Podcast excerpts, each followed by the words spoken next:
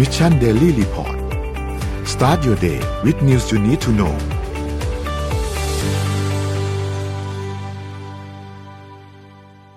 สวัสดีครับยินดีต้อนรับเข้าสู่ Mission Daily Report ประจำวันที่ 12 เมษายน 2565 นะครับ วันนี้คุณอยู่กับพวกเรา 3 คนตอน7โมงถึง8โมงเช้า สวัสดีพี่เอ็ม สวัสดีพี่แจ็คครับ สวัสดีค่ะนนท์สวัสดีพี่เอ็มด้วยนะครับ ก่อนหครัยุบดยาวนะครับผม วันสุดท้ายเอาวันสุดท้ายก่อนหยุดยาวแล้วค่ะทิ้งทวนนะฮะทิ้งทวนครับ เดี๋ยวเราค่อยๆ อัปเดตเรื่องราวต่างๆกันครับว่ามีอะไรเกิดขึ้นบ้างในช่วง 24 ชั่วโมงที่ผ่านมานะครับ เดี๋ยวเราไปเริ่มต้นอัปเดตกันที่ตัวเลขต่างๆครับสถานการณ์ผู้ป่วยล่าสุดครับ เรามีผู้ติดเชื้อรายใหม่ 22,000 นะครับ แล้วก็บวกกับผู้ติดเชื้อ ATK อีกประมาณ 15,000 ก็ รวมๆแล้วประมาณ 37,000นะครับครับสำหรับผู้ติดเชื้อใหม่นะครับ ตัวเลขผู้เสียชีวิตอยู่ที่ 105 นะครับ ซึ่งสูงขึ้นนะครับ อัตราร้อยละการตรวจพบเชื้อตอนนี้อยู่ที่ 29.12 เปอร์เซ็นตนะครับรักษาหายอยู่ที่ประมาณ 27,000นะครับผู้ป่วยอาการหนักอยู่ที่ 2,065 คน แล้วก็ใส่เครื่องช่วยหายใจ 856 คนนะครับสถานการณ์ก็ถือว่ายังไม่ค่อยดีเท่าไหร่นะครับสำหรับการที่จะเปิดเตรียมตัวสงสงกรานเพราะว่าตัวเลขผู้เสียชีวิตเนี่ยสูงขึ้นพอสมควรเลยนะครับ ไปดูถัดมาครับ ตลาดหลักทรัพย์บ้านเราครับ เซ็ตอยู่ที่หนึ่งพันหกร้อยเจ็สิบแปดจุดสี่หกนะครับ ติดลบศูนย์จุดสี่ห้าเปอร์เซ็นตนะครับถัดมาครับหุ้นต่างประเทศครับเริ่มต้นที่ดาวโจนส์ครับติดลบ 0.60%นะครับ NASDAQ ติดลบ 1.82%นะครับ NYSE ครับติดลบ 0.36%นะครับฟูซี่ติดลบ 0.55%และห่างเสียงติดลบเยอะกับเพื่อนนะครับติดลบถึง 3.03%นะครับซึ่งตัวแปรหลายอย่างแต่หนึ่งในนั้นเนี่ยน่าจะมีเกี่ยวข้องกับเรื่องของสถานการณ์ในจีนแน่นอน นะครับครับเพราะว่าโควิดเนี่ยตอนนี้ในจีนหลายพื้นที่ก็ตรวจพบเยอะ รู้สึกว่าบางที่จะประมาณวันละสองหมื่นกว่าคนแล้วนะครับ ที่ครับจีนนะก็สูงขึ้นเรื่อยๆแล้วนะครับ แล้วจีนเขานโยบายซีโร่โควิดเนาะอย่างที่บอก ตอนนี้เรียกได้ว่าอยากจะให้ดูที่จีนตอนนี้ให้ดีเลยนะฮะเพราะว่าประชาชนเองเริ่มที่จะไม่พอใจแล้วนะกับการบริหารจัดการของทางภาครัฐนะครับ ก็เป็นอืมถือว่าเป็นเรื่องที่น่าสนใจนะ พอเราไม่ค่อยได้เห็นภาพประชาชนจีน ออกมาประท้วงรัฐอ่ารัฐบาลเจ้าหน้าที่รัฐสักเท่าไหร่นะแต่แต่ว่าตอนนี้ก็เริ่มมีคลิปวิดีโอหลุดมาทางโซเชียลมีเดียค่อนข้างเยอะนะฮะเดี๋ยวเรามาไล่เรียงกันในภายหลังนะสำหรับเรื่องที่จีนนะครับ ไปดูราคาน้ำมันดิบต่อครับ ราคาน้ำมันดิบนะครับ WTI นะครับ ติดลบ 2.63%นะครับ อยู่ที่ 95.68แล้วก็ Brent crude oil อยู่ที่ 99.9 นะครับ ติดลบมา 2.8 นะครับ ก็สถานการณ์ราคาน้ำมันก็เริ่มคลี่คลายมากขึ้น นะครับแต่แต่ที่ไทยอาจจะมีเรื่องของค่าเงินบาทหรือว่าอะไรแบบนี้นะฮะใช่ใช่ใช่ราคาเลยอาจจะยังไม่ลงนะครับ ยังไม่ต้องแปลกใจนะครับ เดี๋ยวมันก็จะค่อย ๆ ขยับตัวแหละนะครับอืมครับราคาทองคำครับปรับตัวขึ้น 0.24%นะครับอยู่ที่ 1,952.17 นะครับและคริปโตเคอร์เรนซีครับก็ติดลบกันระนาวเลยนะครับบิตคอยครับอยู่ที่ 40,000นะครับ Ethereum อยู่ที่ 3,000นะครับ b i n a n c e อยู่ที่ 401นะครับ Terra 86 Solana 102นะครับแล้วก็ Bitkub Coin 7.4นะครับก็ ต้องบอกว่าติดลบกันทุกตัวเลยนะครับ ประมาณ 4-8%นะครับสำหรับคริปโตเคอร์เรนซีในช่วง 24 ชั่วโมงที่ผ่านมานะครับ ก็เป็นความผันผวนของตลาดที่เกิดขึ้นครับ ครับ ตอนนี้เรื่องของตลาดเศรษฐกิจนะฮะตัวเลขหลาย ๆ อย่างเนี่ย ดูแล้วน่าจะเป็นช่วงที่ยากลำบากกันอีกช่วงหนึ่งนะฮะเริ่มเข้าสู่ช่วง อาจจะเป็นช่วงขาลงหรือว่าช่วง landing แล้วนะครับ หลังจากที่ ในช่วงก่อนหน้านี้เนี่ยมีการปรับขึ้นของคริปโตเคอร์เรนซีหรือว่าอัตราหุ้นต่างๆนะครับ แต่ว่าช่วงนี้เนี่ยต้องบอกว่าตลาดเองมีความกังวลในเรื่องของเงินเฟ้อนะฮะ CPI นะครับของสหรัฐนะครับ แล้วก็มาตรการทางการเงินของเฟดด้วยนะครับของธนาคารกลางสหรัฐนะครับ ที่ดูแล้วน่าจะมีความ aggressive เพิ่มมากยิ่งขึ้นนะครับ นี่ยังไม่รวมถึงเรื่องของ in เอ่อ inverted yield curve นะครับที่ ผลตอบแทนของพันธบัตรระยะสั้นเนี่ยมีผลตอบแทนที่สูงกว่าพันธบัตรระยะยาวแล้วนะครับ ซึ่งสัญญาณนี้หลาย ๆ คนก็มองว่าเอ๊ะมันเป็นสัญญาณของเอ่อเศรษฐกิจเราที่โตมันขจะองเศรษฐกิจใช่ฮะตกต่ำมันจะถดถอยตกต่ำในอนาคตอันใกล้นี้ด้วยหรือเปล่านะครับ ก็โอ้เรื่องตัวเลขเศรษฐกิจนี้ตอนนี้ถือว่าค่อนข้างน่ากังวลนะฮะก็ ลองดูเรื่องของทิศทางการลงทุนอีกทีนึงนะฮะมันจะครับเป็นเรื่องของการลงทุนในอินเด็กซ์ตลาดหลักทรัพย์ต่าง ๆ หรือถ้าเกิดว่าใครที่ตอนนี้รู้สึกว่าอยากจะหาสินทรัพย์ที่ปลอดภัยนะฮะอันนี้ก็ลอง ประเมินดูจะไปถือเป็นทองแทนไหมหรือจะไปถือเป็นสกุลเงินอะไรต่างๆ แทน อันนี้ก็ขอให้ดูกันด้วยนะฮะในเรื่องของการปรับพอร์ตนะฮะคือบ้านเราอาจจะปิดสงกรานนะแต่ที่อื่นเขาไม่ได้ปิดนะครับ ยังไงก็ช่วงสงกรานนี้อาจจะลองอเช็คสักนิดหนึ่งนะครับ แต่ว่าถ้าเกิดใครลงทุนกองทุนนี่อาจจะลำบากนิดนึงนะฮะก็ยังไงช่วงนี้นะครับ ขอให้ลองทบทวนในเรื่องของการลงทุนกันอีกทีหนึ่งนะครับ ครับ อืมเดี๋ยวไปเริ่มกันที่เอ่อ การก่อนที่จะหยุดยาวเนาะแล้วก็เชื่อว่าเดี๋ยวเราจะกลับมาเจอกันอีกทีหนึ่งเนี่ยวันจันทร์เลยนะครับ ขออนุญาตเอ่อเอาวิธีการปฏิบัติตนนะครับ ในส่วนนี้เนี่ยมาอ่านให้ฟังกันนะครับ ว่าถ้าเกิดว่าติด ATK นะครับ ขึ้นสองขีดจะต้องทำอะไรอย่างไรบ้างนะครับ แล้วก็เพื่อที่ว่าเราจะได้เตรียมตัวกันสักนิดหนึ่งนะครับ เพราะว่าที่ผ่านมาชนนพี่เอ็มจำได้ไหมคือผมเคยเล่าให้ฟังใช่ไหมบอกว่าตอนนี้เขายกเลิกสิทธิ์ยูเซปไปแล้วตั้งแต่วันที่สิบหก ตั้งแต่เดือนที่แล้วอะไรอย่างนี้นะฮะเดี๋ยวแต่ละคนแต่ละท่านเนี่ยอาจจะงงว่าเอ๊ะถ้าเจ็บป่วยจะต้องไปโรงพยาบาลตามสิทธิ์อย่างเดียวหรือเปล่านะครับอะเดี๋ยวเล่าให้ฟังง่าย ๆ แบบนี้ก่อนนะครับ ก็คือว่าอย่างที่บอกไปนะครับ ว่าตอนนี้เนี่ยทางภาครัฐเองนะครับ ได้มีการยกเลิกการรักษาโควิด -19 ด้วยสิทธิ์ยูเซปแล้วนะครับ หมายความว่าอะไรฮะหมายความว่าผลตรวจเป็นบวกนะครับ ATK ขึ้น 2 ขีด PCR เป็น positive เนี่ยไม่สามารถที่จะเดินไปเดินทางไปโรงพยาบาลไหนก็ได้แล้วนะครับ ถ้าเกิดว่าท่านจะไปรักษา ตามสิทธิ์เนี่ยก็ต้องไปตามสิทธิประกันสังคม สิทธิข้าราชการ หรือว่าสิทธิบัตรทองตามที่ท่านมีอยู่นะครับ หรือว่าจริงๆแล้วถ้าเกิดท่านไปโรงพยาบาลเอกชนอะไรเนี่ยไปได้นะ แต่ว่าก็เสียตังค์เองนะครับ อย่างเช่น ถ้าจะเข้าฮอสพิทอลหรือว่าจะเข้าไปรักษาตัวในโรงพยาบาลเนี่ยอันนี้ก็ต้องเสียค่าใช้จ่ายในการรักษาเอง ถ้าเกิดว่าต้องการใช้สิทธิ์เนี่ยก็ต้องไปตามสิทธิ์ที่ท่านมีสิทธิ์อยู่นั่นเองนะครับสิ่งที่เป็นแนวทางในการปฏิบัติเลยนะครับอ่านหลายท่านน่าจะทราบแล้วว่า หนึ่งก็คือพอผลตรวจนะครับ ATK เป็นบวกนะครับ แล้วก็เริ่มที่จะมีอาการเนาะไม่ว่าจะเป็นเจ็บคอมีไข้นะครับ หรือว่าอาการอะไรก็ตามแต่เนี่ยหนึ่งอย่างแรกเลย ถ้าเกิดว่าท่านไม่รู้สิทธิ์ใช่ไหมโทรไปเช็คสิทธิ์ก่อนนะครับ ที่สายด่วนสปสชหนึ่งสามสามศูนย์อันนี้ทุกคนรู้อยู่แล้วนะฮะ หนึ่งสามสามศูนย์นะครับถ้าเป็นประชาชนทั่วไปไม่ใช่กลุ่มเสี่ยงนะครับ ก็โทรหนึ่งสามสามศูนย์กดหนึ่งสี่นะครับหรือว่าหนึ่งเอ่อหนึ่งสามสามศูนย์กดหนึ่งแปดนะครับถ้าว่าเป็นกลุ่มเสี่ยงเนาะก็คือหกศูนย์แปดนะครับอายุมากกว่าหกสิบปีนะครับแล้วก็เป็นแปดโรคเรื้อรังนะครับเด็กอายุศูนย์ถึงห้าปีนะครับอันนี้ก็ถือว่าเป็นกลุ่มเสี่ยงนะเพราะว่าเด็กเล็กเนี่ยอาจจะมีอาการได้นะครับ แล้วก็คนพิการหรือผู้ป่วยติดเตียงนะครับ อันนี้ตามปกติเลยนะครับ หรือว่าจะติดต่อไปทางไลน์สปสชได้ อันนี้คิดว่าหลายๆคนน่าจะ น่าจะพอได้รับข้อมูลกันมาบ้างแล้วนะครับ แต่ต้องบอกงี้ก่อนว่า ไม่ได้บอกว่าทุกคนต้องไปตามสิทธินะ คือหนึ่งเลยคืออย่าลืมว่าเราต้องเช็คในเรื่องของอาการป่วยของเราด้วยนะครับ ว่าเราเนี่ยเป็นผู้ป่วยสีเขียว สีเหลืองหรือสีแดงนะครับ ไม่ใช่ว่าเออไม่ใช่แค่ตัวเราอย่างเดียวนะหรือหรือบางท่านเนี่ย อาจจะไปติดนำเชื้อเนี่ยไปติดกับพ่อแม่ผู้ปกครองอะไรก็ตามก็ตามแต่ผู้สูงอายุนะครับ หรือว่าเด็กเนี่ยก็ต้องดูว่าเราเป็นผู้ป่วยสีอะไรนะครับ อย่างเช่น ถ้าเกิดว่าเป็นผู้ป่วยสีเขียวนะครับ ก็คือเจ็บคอนะครับ ไม่ได้กลิ่น แล้วก็อาจจะมีเอ่อไม่รู้รสนะครับ มีน้ำมูกไออะไรอย่างนี้นะครับ อุณหภูมิเนี่ยสามสิบเจ็ดจุดห้าองศาขึ้นไปก็คือเป็นไข้นะครับ แต่ว่าไม่ต่อเนื่อง ไม่ต่อเนื่องคืออะไร ไม่ต่อเนื่องก็คือว่า กินยาแล้วก็หายนะครับ กินอะเหมือนว่ากินยาลดไข้แล้วก็ไข้ก็ลงอะไรแบบนี้นะครับ อันนี้เนี่ยเป็นผู้ป่วยสีเขียวนะครับ สามารถไปตามสิทธิ์ได้เลยนะครับ หรือว่าจะอยู่โฮมไอโซเลชันก็ไปเจอแจกจบนะฮะรักษาตัวที่บ้านก็ได้นะครับ แต่ถ้าเกิดว่าเป็นสีเหลืองนะครับ อย่างแรกก็คือแน่นหน้าอกนะครับ หายใจเร็วนะครับเหนื่อยหอบนะครับ แล้วก็รู้สึกว่าอ่อนเพลียนะครับ แล้วก็อาจจะมีท้องเสียนะครับสามครั้งต่อวันนะครับ มีอาการแทรกซ้อนจากโรคประจำตัวอื่นนะครับ หรือว่ามีเด็กเล็กนะครับ ก็จะเป็นอาการซึมหายใจลำบากนะครับไม่ไม่ค่อยรับประทานอาหารกินอาหารน้อยนะครับ หรือว่าผู้ที่มีเป็นกลุ่ม 608 นะครับ ก็คือหนึ่งอายุ 60 ปีขึ้นไปนะครับ มีโรคประจำตัว 7 โรคนะครับ มีโรคทางเดินหายใจเรื้อรังนะครับ อย่างเช่นโรคมะเร็งปอดหรืออะไรก็ตามแต่นะครับ โรคหัวใจแล้วก็หลอดเลือด ไตวายเรื้อรังนะครับ โรคหลอดเลือดสมองนะครับ โรคอ้วน โรคอ้วนนี่ก็คือต้องบอกว่าน้ำหนักมากกว่า 90 กิโลกรัมนะครับ BMI เกิน 30 มั้งถ้าจำไม่ผิดนะฮะ ลองลองดูนะ คือบางท่านเนี่ยอาจจะอายุน้อยนะ แต่อาจจะน้ำหนักเยอะก็ถือว่าเป็นกลุ่มเสี่ยงนะครับ ก็สามารถ เป็นถือว่าเป็นผู้ป่วยสีเหลืองนะครับนอกจากนั้นเนี่ยก็เป็นผู้ป่วยโรคเบาหวานนะครับ ผู้หญิงตั้งครรภ์อายุ 12 สัปดาห์ขึ้นไปนะอายุครรภ์นะครับ หรือถ้าเกิดเป็นผู้ป่วยสีแดงนะครับหอบเหนื่อยหนักมากนะครับผู้ไม่เป็นประโยคแน่นหน้าอกนะครับ เจ็บหน้าอกปอดอักเสบรุนแรงนะครับ ไม่รู้สึกตัวช็อกโคม่าไข้สูงกว่า90อ่า39 องศานะครับ ค่าออกซิเจน หรือว่าออกซิเจน saturation เนี่ยต่ำกว่า 94%เนี่ย อันนี้ถือว่าเป็นผู้ป่วยสีแดงนะครับ ถ้าท่านเป็นสีเหลืองสีแดง เข้าไปได้รักษา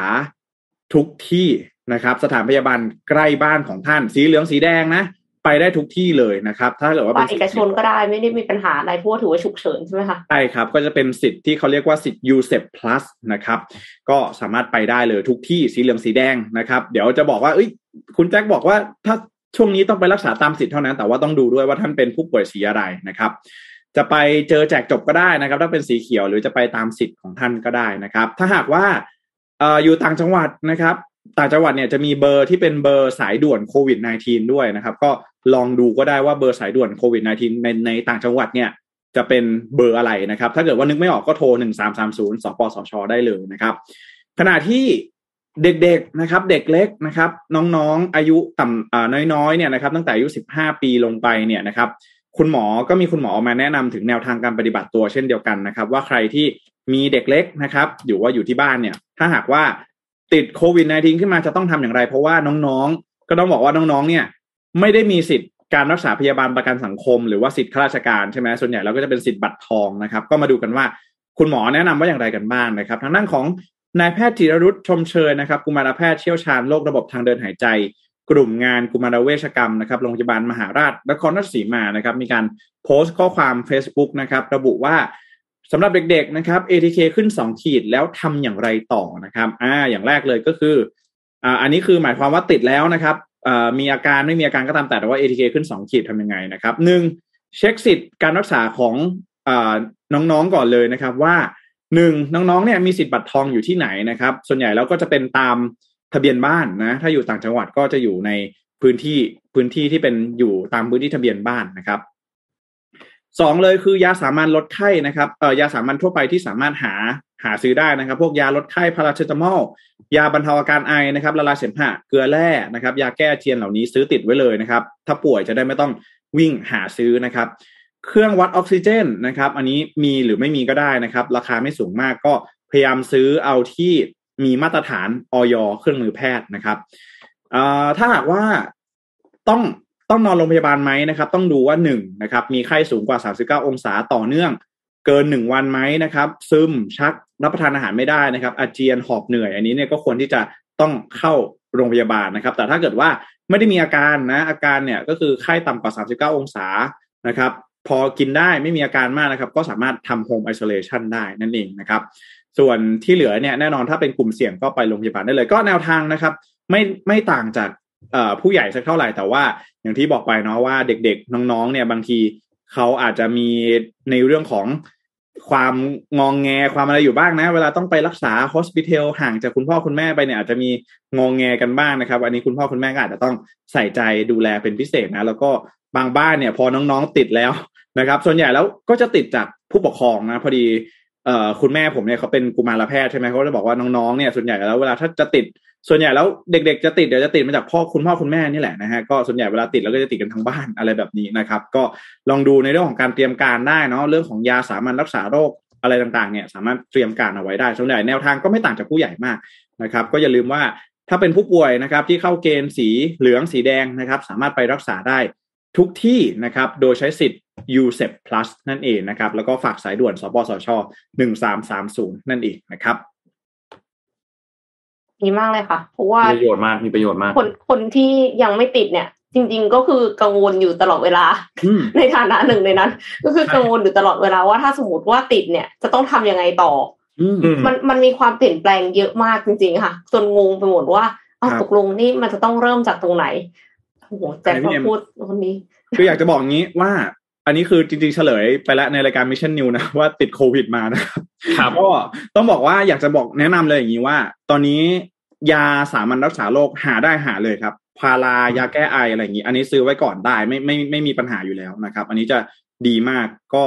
ฟ้าทลายโจรอะไรอย่างนี้นะฮะหาไว้ได้เลยนะครับ อืมไม่ติดที่สุดนะฮะรักษาตัวกันด้วยนะครับ ในช่วงสงกรานนี้นะครับค่ะเอ่อไปต่อกันที่เรื่องของ เรื่องของแมวอีกสักนิดหนึ่งคือเมื่อวานเนี้ยพูดไปถึงการโคลนนิ่งสัตว์เลี้ยงใช่ไหมคะแต่ว่าเราอาจจะยังไม่ต้องไปถึงการโคลนนิ่งสัตว์เลี้ยงด้วยซ้ำถ้าสมมติว่าสัตว์เลี้ยงที่เราเลี้ยงอยู่ตอนนี้คือเราแพ้มัน อืมอืมก็คือถ้าสมมติว่าเรามีแมวอยู่ในบ้านอาจจะไม่ใช่แมวของเราเนาะถ้าเราถ้าเราเป็นคนแพ้แมว แต่ว่าจะมีแมวของคนอื่น ๆที่อยู่ในบ้านนะคะ แล้วเราแพ้เราจะทำยังไงต่อ อ่าทีเนี้ย เขามีเทคโนโลยีใหม่ค่ะ การตัดต่อพันธุกรรม CRISPR ให้คุณสามารถที่จะเล่นกับแมวได้อย่างสบายใจนะคะครับ CRISPR เนี่ยเป็นเทคโนโลยีการตัดต่อพันธุกรรมที่เข้ามาพลิกโฉมวงการวิทยาศาสตร์เลย โดยที่สามารถที่จะรักษาโรคผู้ป่วยโรคเรื้อรัง นักวิทยาศาสตร์ที่คิดค้น CRISPR ก็ได้รับรางวัลโนเบลสาขาเคมีไปแล้วด้วยนะคะ ล่าสุดทีมวิจัยจากบริษัทเคมีชีวภาพ InBio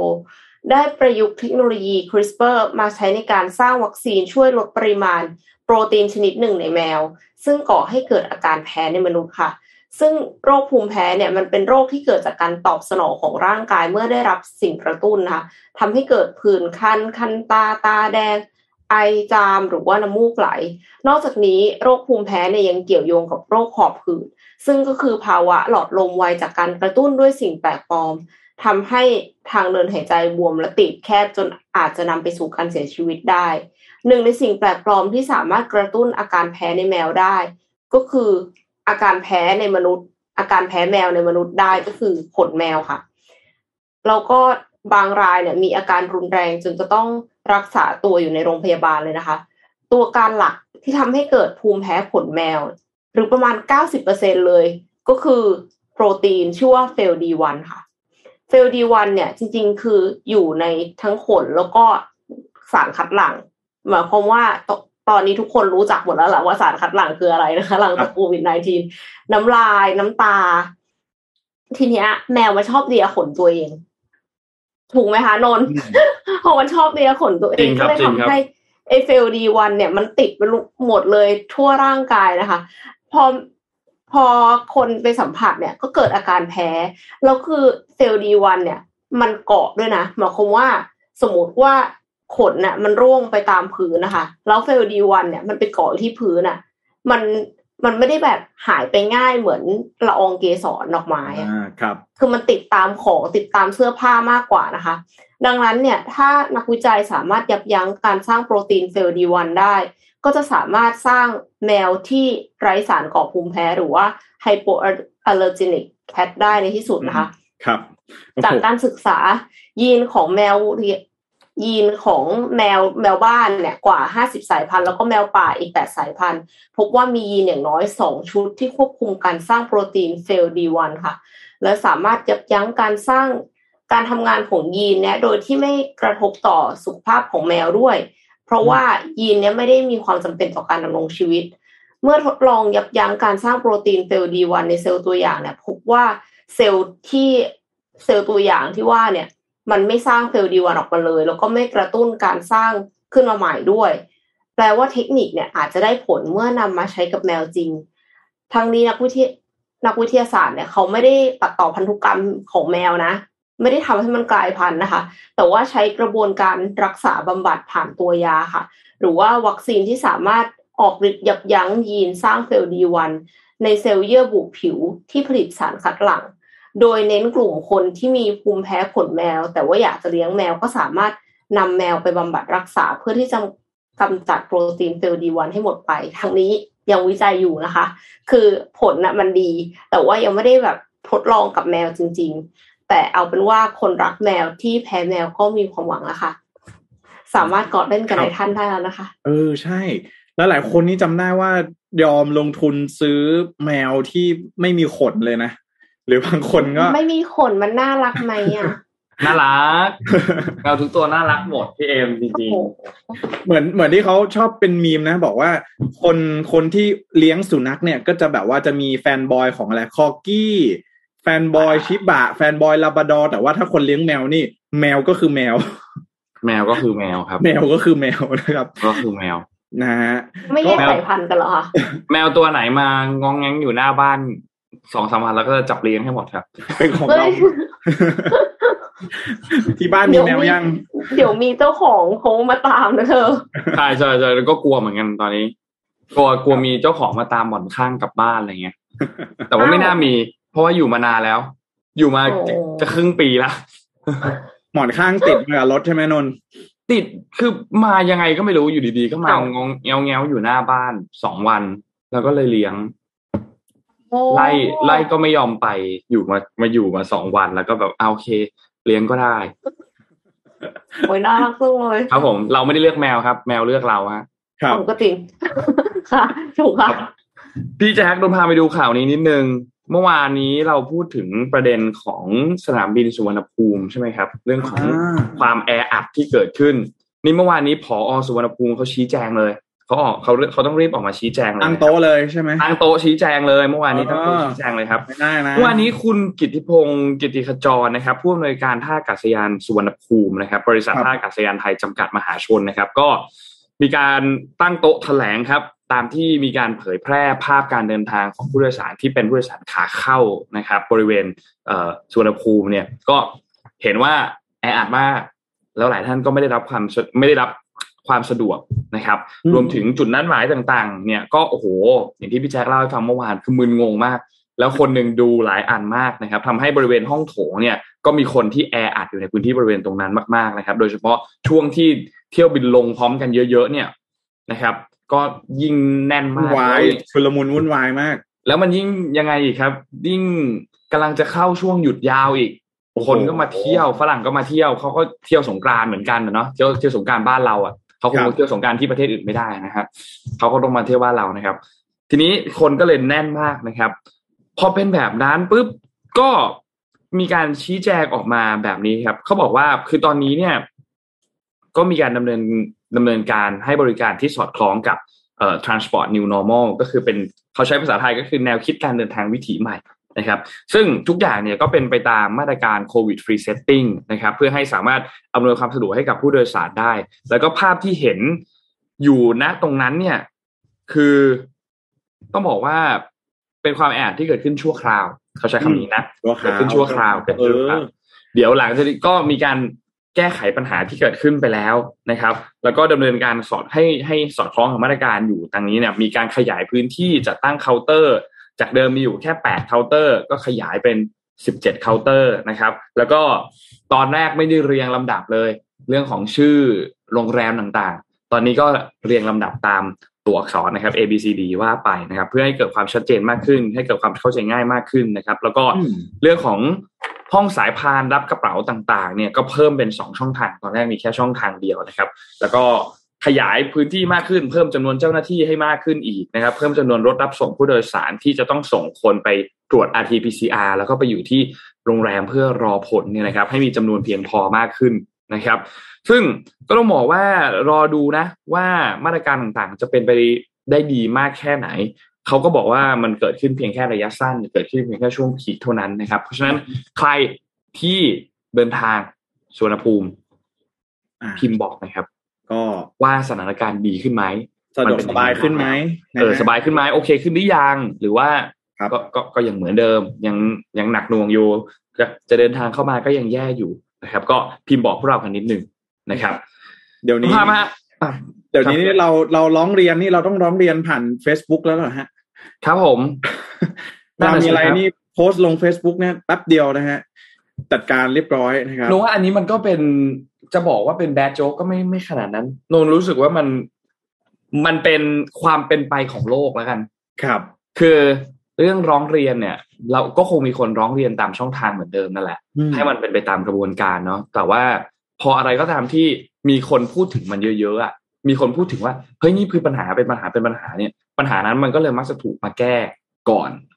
พอพอมันเกิดขึ้นแบบนั้นปุ๊บโอเค มันไม่เข้าตามแบบ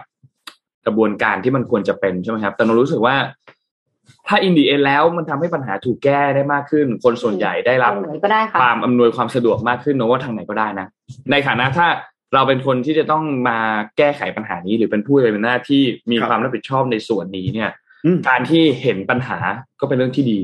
ในมุมหนึ่งนะเห็นปัญหาเป็นเรื่องที่ แต่ ถ้าไม่ทำให้มันมีปัญหาแต่แรกก็จะดีก็จะดีที่สุดนะครับอะเราขอพามาดูเรื่องของเลือกตั้งฝรั่งเศสนิดหนึ่งได้ไหมครับโอ้เรื่องนี้น่าสนใจ น่าสนใจมากเดี๋ยวพี่แจ็คน่าจะมีประเด็นเสริมกันได้ เมื่อวานนี้นนได้มีโอกาสคุยกับรุ่นพี่ท่านหนึ่งก็คุยกันเรื่องเรื่องเลือกตั้งฝรั่งเศสงั้นก็คิดว่าน่าสนใจ คือเลือกตั้งรอบนี้เนี่ยนะครับ เป็นการ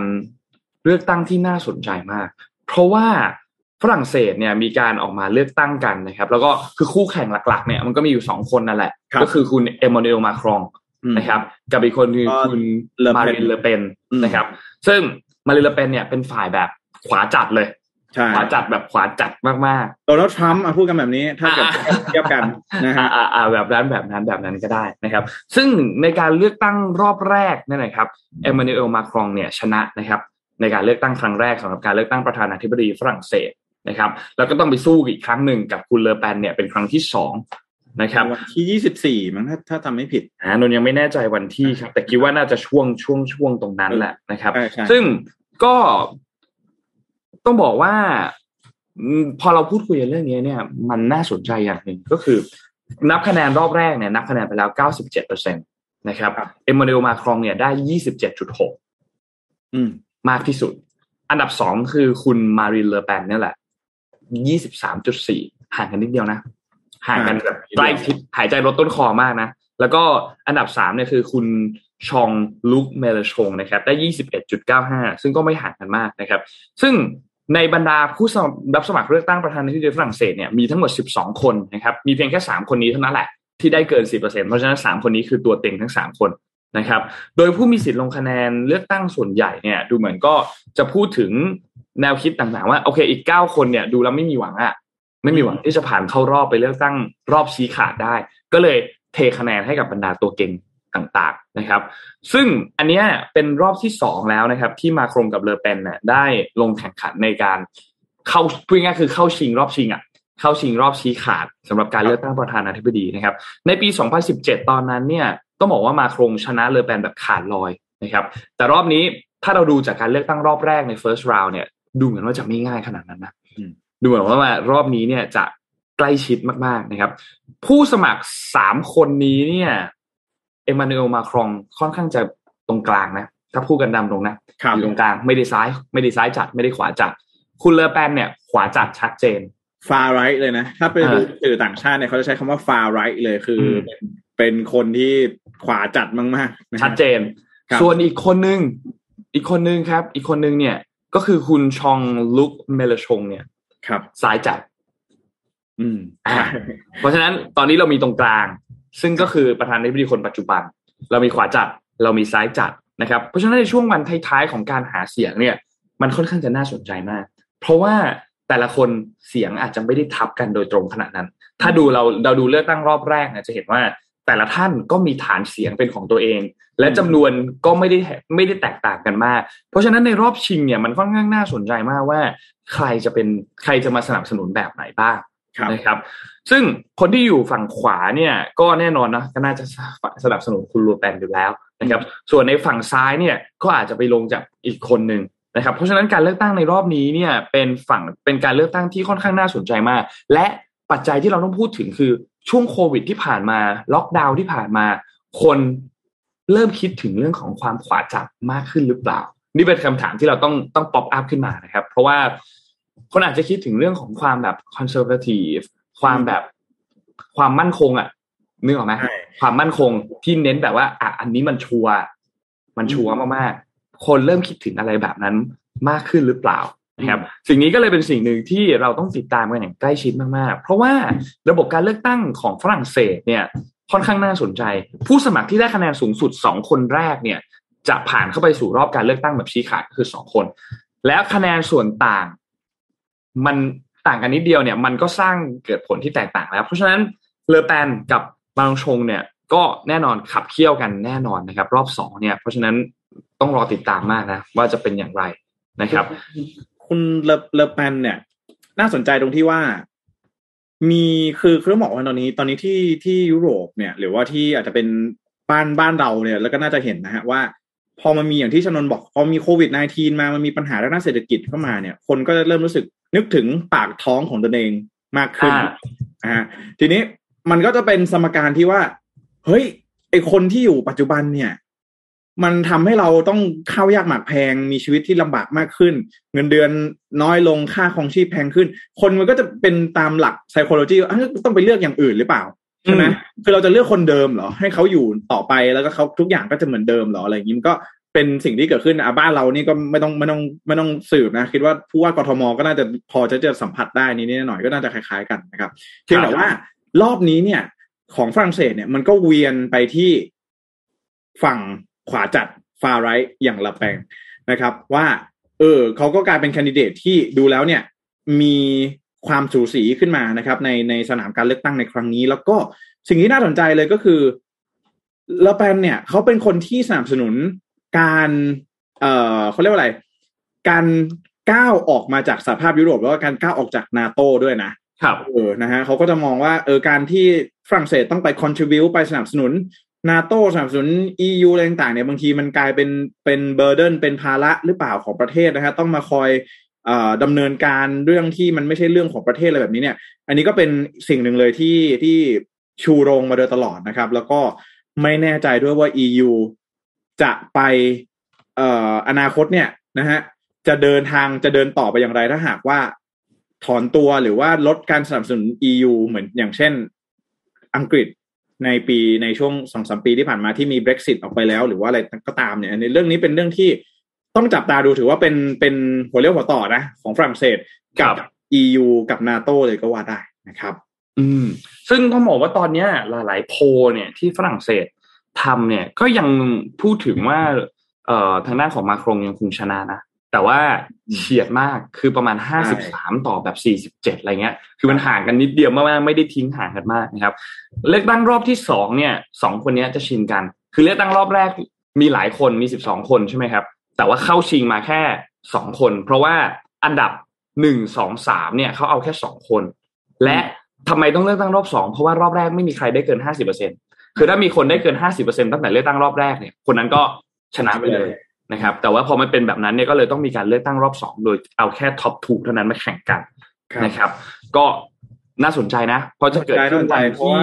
ยี่สิบสี่อย่างที่พี่แจ็คบอก แล้ววันที่ยี่สิบครับ จะมีดีเบตเกิดขึ้นด้วยครับ ทางโทรทัศน์ที่ฝรั่งเศสนะครับ ก็ดีเบตทั้งสองทั้งสองคนเลยเออเขาจะเอาบัตรแมงมุมมาพูดหรือเปล่าเป็นไปได้นะครับผมบัตรแมงมุมนะฮะน่าสนใจมากนะครับ มีบางคนไม่รู้จักบัตรแมงมุมเลยฮะโอ้ยตายเลยคนคนทุกท่านได้ดูคลิปนั้นแล้วนะครับ นั่นน่ะสิเอ๊ะแต่ผมก็พี่ก็ไม่ค่อยรู้จักนะ มันนานแล้ว เออ ไม่รู้จักไงมันต้องทบทวนกันบ้างบางทีมันอาจจะมีอย่างอื่นที่มันwork กว่าหรือเปล่าครับครับครับครับครับครับนะฮะไปต่อฮะไปต่อฮะไปต่อเรื่องอื่นไปเรื่องอื่นบ้างเป็นเรื่องของพลังงานกันบ้างนะคะ เพราะว่า อย่างที่ทุกท่านก็ทราบกันดีนะคะ ว่าสถานการณ์พลังงานเนี่ยพอน้ำมันขึ้นก็เดือดร้อนกันไปทั่วเลยนะคะ ทุกคนก็คิดว่า เอ๊ะเราเราพยายามจะทำให้ carbon neutral zero emission ทำไม renewable energy ถึงไม่เข้ามา play an important role สักทีถึงทำไมถึงแบบ ยังคงยังคงพึ่งพาน้ำมันเยอะขนาดนี้นะคะล่าสุดค่ะ ก็มีการใช้พลังงานลมเพื่อผลิตไฟฟ้า อ่า แน่นอนว่าไม่ใช่แค่กังหันลมอย่างแน่นอนนะคะ เพราะว่าสิ่งที่เอ็มเอามาเล่าเนี่ยก็คือเรื่องของว่าวค่ะผลิตพลังงานไฟฟ้า ด้วยว่าวจ่ายไฟฟ้าให้บ้านได้มากถึงหกสิบหลังคาเรือนเลยนะคะว่าวที่เห็นอยู่ในรูปเนี่ยค่ะ คือว่าวอันเนี้ย มันหน้าตาจริงในความรู้สึกนะ เหมือนเวลาโดดร่มมาร่มชูชีพอ่า มันเหมือนร่มชูชีพมากกว่านะคะ เป็นของบริษัท Sky Sales Power ค่ะ จากประเทศประเทศเยอรมนี คือประเทศแรกที่ทำฟาร์มผลิตกระแสไฟฟ้าจากพลังงานลม ด้วยว่าวในพื้นที่ 180 ตารางเมตรนะคะว่าวอันนี้ลอยสูงขึ้นไปจากพื้นดินราว 800 เมตร โดยผูกไว้กับตู้คอนเทนเนอร์ ซึ่งตู้ในตู้คอนเทนเนอร์มีมีรอกรอกที่ดึงสายว่าวอยู่อะค่ะ แล้วรอกอันนี้แหละ คือตัวที่จะ generate ไฟฟ้ากลไกการผลิต ไฟฟ้าของว่าวจาก SkySails Power คือกลไกการชักรอกรอกที่ติดตั้งอยู่ในตู้คอนเทนเนอร์มีสายผูกติดกับตัวว่าวเมื่อเริ่มต้นปล่อยว่าวขึ้นไปในอากาศห่างจากพื้นดิน 200 เมตรแล้ว ลมในระยะเนี้ยมันจะมีความแรงมากพอที่จะดึงว่าวสูงขึ้นไปเรื่อย ๆ ค่ะ ก็คือปล่อยปล่อยรอกเนี่ยมันก็จะปล่อยสายให้สูงขึ้นไปเรื่อยๆจนถึงความสูง 800 เมตรจากพื้นดิน ในช่วงที่ดึงสายรอกขึ้นไปเนี่ย ทำให้เกิดพลังงานขึ้นค่ะ เรียกว่า power phase หลังจากนั้นเมื่อไต่ความสูงไปจนถึง 800 เมตรแล้ว รอกจะดึงสายกลับไปในความสูงระดับ 200 เมตรดังเดิม เพื่อที่จะเริ่มกระบวนการ power phase อีกครั้งหนึ่ง แต่ตอนดึงเนี่ยค่ะ มันฝืน เพราะฉะนั้นก็คือต้องใช้ไฟฟ้าที่เจเนเรตมาบางส่วน ในการดึงรอกให้ลงมาที่ 200 เมตร เสร็จแล้วก็ปล่อยให้มัน ให้มันไปที่800เมตร โดยที่อันเนี้ยคือไม่ได้ต้องใช้พลังงาน แต่เป็นการเจเนเรตพลังงาน สรุปว่าพลังงานเนี่ยมันเกิดขึ้นเมื่อรอกกำลังทยานขึ้นจาก200เมตร เป็น800เมตรครับ แต่เมื่อดึงลงมาคือการใช้พลังงานแต่ใช้ไม่หมด ดังนั้นส่วนต่างระหว่างพลังงานที่เจเนเรตขึ้นมาที่สร้างขึ้นมากับพลังงานที่ผลิตกับพลังงานที่ใช้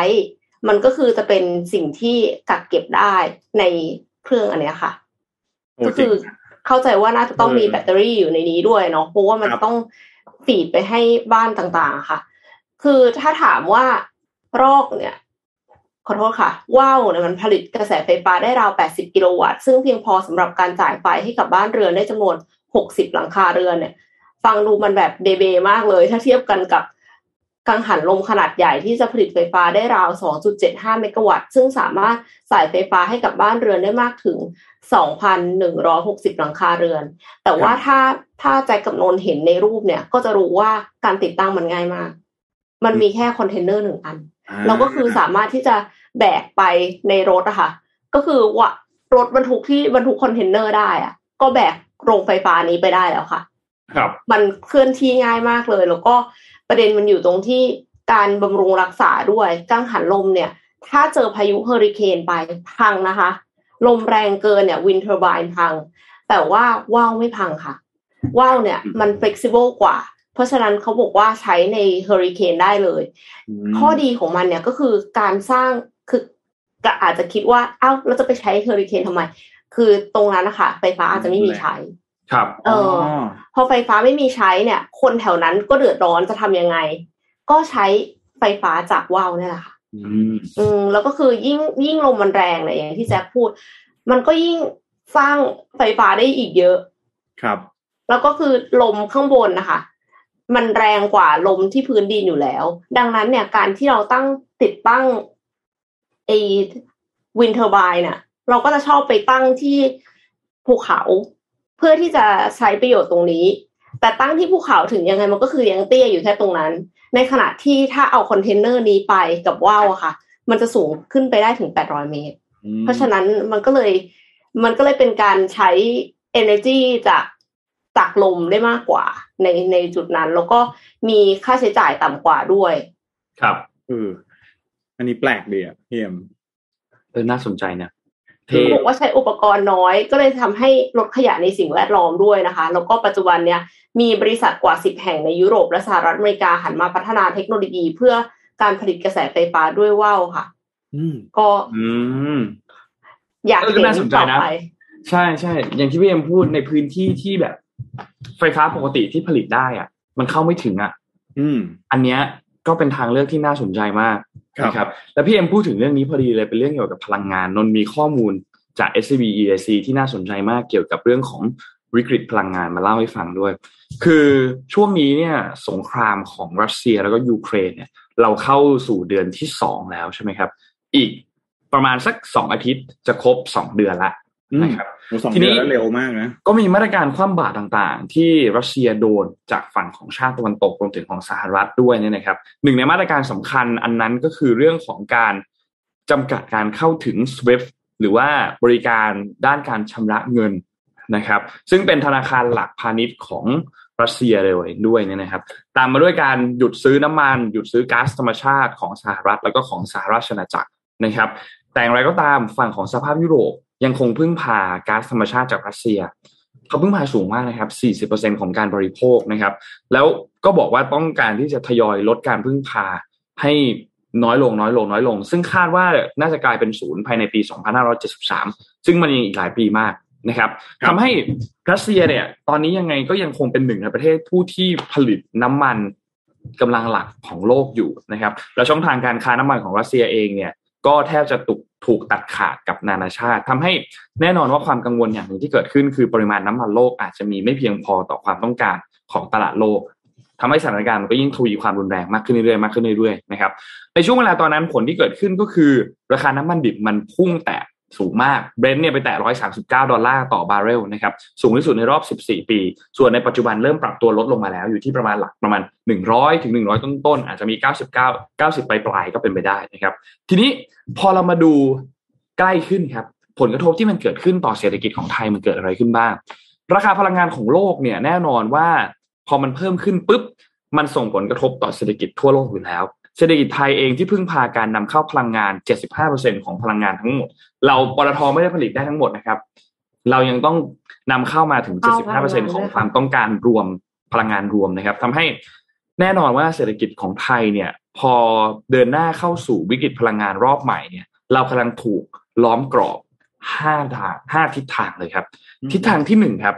ราคาน้ำมันที่เพิ่มขึ้นเนี่ยจะส่งผลให้กำลังซื้อแล้วก็การใช้จ่ายของครัวเรือนเนี่ย น้อยลง เพราะว่าพอน้ำมันมันแพงปุ๊บรายจ่ายของครัวเรือนเนี่ยมันจะไปจมกับพวกค่าพลังงานค่าน้ำมันที่มันเพิ่มมายิ่งขึ้น และเงินจากเดิมก้อนเดิมมันมีเท่าเดิมอะจ่ายพลังงานมากขึ้น มันก็เหลือน้อยลง ค่าใช้จ่ายที่จะไปลงด้านอื่นมันก็น้อยตามลงไปด้วยนะครับ EIC เขาประเมินว่าเงินเฟอ้อของไทยโดยเฉลี่ยในปีนี้เนี่ยจะเร่งตัวสูงสุดในรอบ 14 ปี โดยจะขึ้นมาอยู่ที่ระดับ 4.9%นั่นหมายความว่ากำลังซื้อโดยเฉลี่ยของครัวเรือนไทยเนี่ยก็จะลดลงในระดับที่ใกล้เคียงกันไปด้วย ทีนี้ด้วยภาวะเศรษฐกิจที่มันโดนกระทบมาจากโควิดอยู่แล้ว แม้ว่าอะช่วงหลังมันเริ่มกระเตื้องขึ้นมาพอสมควรและมีแรง แต่มันก็ยังมีแรงงานอีกหลายคนมาก หลายคนในที่นี้คือหลักแสนนะครับ ครึ่งล้านนะครับ ประมาณห้าแสนถึงหกแสนคนที่ยังคงตกงานอยู่ แรงงานจำนวนมากเองก็ยังมีรายได้ที่ลดลงนะครับ มีฐานะที่ยังไม่มั่นคง บางส่วนก็ต้องออกจากระบบประกันสังคม แล้วไปทำเป็นอาชีพอิสระด้วยนะครับ นี่คือทางที่หนึ่งทางที่สองราคาวัตถุดิบที่เพิ่มสูงขึ้น การขาดแคลนชิ้นส่วนต่างๆทำให้ภาระต้นทุน และก็ความเสี่ยงของภาคธุรกิจสูงมากขึ้น นอกจากเรื่องของการส่งออกแล้วเนี่ยรัสเซียแล้วก็ยูเครนด้วยเนี่ยนะครับ เป็นแหล่งจัดหา และก็เป็นแหล่งผลิตวัตถุดิบที่สำคัญมากๆ ในภาคการผลิตและภาคเกษตรกรรม ไม่ว่าจะเป็นพวกโลหะธัญพืช อาหารสัตว์ ปุ๋ยต่างๆ ไม่ว่าเป็นปุ๋ยยูเรีย ปุ๋ยโพแทสเซียมที่ใช้สำหรับการเกษตรเนี่ยสองประเทศนี้เป็นประเทศที่ผลิต และเราเองเนี่ยก็นำเข้านะครับทำให้ราคาพวกภัณฑ์เนี่ยมันปรับตัวเพิ่มมากขึ้นทันทีหลังจากที่สงครามประทุขึ้นนะครับ ต้นทุนก็เพิ่มขึ้นแบบ ใครจะรู้ว่ามีสงครามอะ ใช่ต้นทุนอยู่ดีๆก็ก็ก็สูงขึ้นมาทันที ไม่มีใครได้ทันตั้งตัวนะครับ นอกเหนือจากนั้นแล้วเนี่ย ค่าไฟฟ้าเองก็มีการปรับเพิ่มสูงขึ้นด้วยเช่นเดียวกันตามแนวโน้มของทิศทางราคาก๊าซธรรมชาติทั่วโลกนะครับ ยิ่งไปกว่านั้นครับพัลลาเดียมก๊าซนีออนสองอย่างนี้เป็นวัตถุดิบหลักเลยในการผลิตเซมิคอนดักเตอร์หรือที่เรียกกันชิปเนี่ยนะครับ แล้วก็เป็นส่วนประกอบสำคัญของสินค้าอิเล็กทรอนิกส์หลายอย่างนะครับ รัสเซียกับยูเครน เป็นแหล่งจัดหาสำคัญ รัสเซีย 44%ยูเครน 70%ของอุปทานโลก เยอะมากนะครับถูกต้องเยอะมากๆนะครับทำให้พอสองอย่างนี้มันขาดตลาดแล้วเนี่ย มันเลยส่งผลกระทบต่อการขาดแคลนของชิปที่ที่เดิมเราก็รู้ว่ารุนแรงอยู่แล้วนะครับ มันก็จะยิ่งรุนแรงเข้าไปอีกนะครับทำให้ภาคการผลิตโดยเฉพาะพวกภาคการผลิตพวกอุปกรณ์อิเล็กทรอนิกส์อุตสาหกรรมยานยนต์ต่าง ๆ เนี่ยก็ยิ่งส่งผลกระทบ แล้วไทยเราก็ผลิตเนาะ โดยเฉพาะฝั่งของยานยนต์นะครับทางที่สามครับผลกระทบด้านการท่องเที่ยวครับทำให้ค่าใช้จ่ายในการเดินทางสูงขึ้นนะครับเพราะราคาน้ำมันเนาะเดินทางก็สูงขึ้นแน่นอน ตั๋วเครื่องบินราคาก็จะมีการปรับขึ้น โดยเฉพาะเที่ยวบินที่เป็นเที่ยวบินแบบระยะไกลนะครับ ที่มีอัตราการสิ้นเปลืองน้ำมันในระดับที่สูงนะครับ ก็จะสูงเพิ่มเข้าไปอยู่ในราคาตัว๋ว หรือจะเป็น fuel surcharge ก็คือเป็น fuel surcharge ก็คือ ค่าธรรมเนียมน้ำมันที่สูงมากยิ่งขึ้นนะครับ มันก็แล้วแต่ว่าแต่ละสายการบินจะนำคอสนั้นเนี่ยไปบรรจุลงในจุดไหนนะครับน่านฟ้าของรัสเซียเองก็ปิดทำให้หลายเส้นทางที่บินจากยุโรปนะครับ โดยเฉพาะแถบสแกนดิเนเวียเนี่ยต้องบินอ้อมมาเพื่อมายังฝั่งเอเชียรวมมามาที่ไทย บางเส้นทาง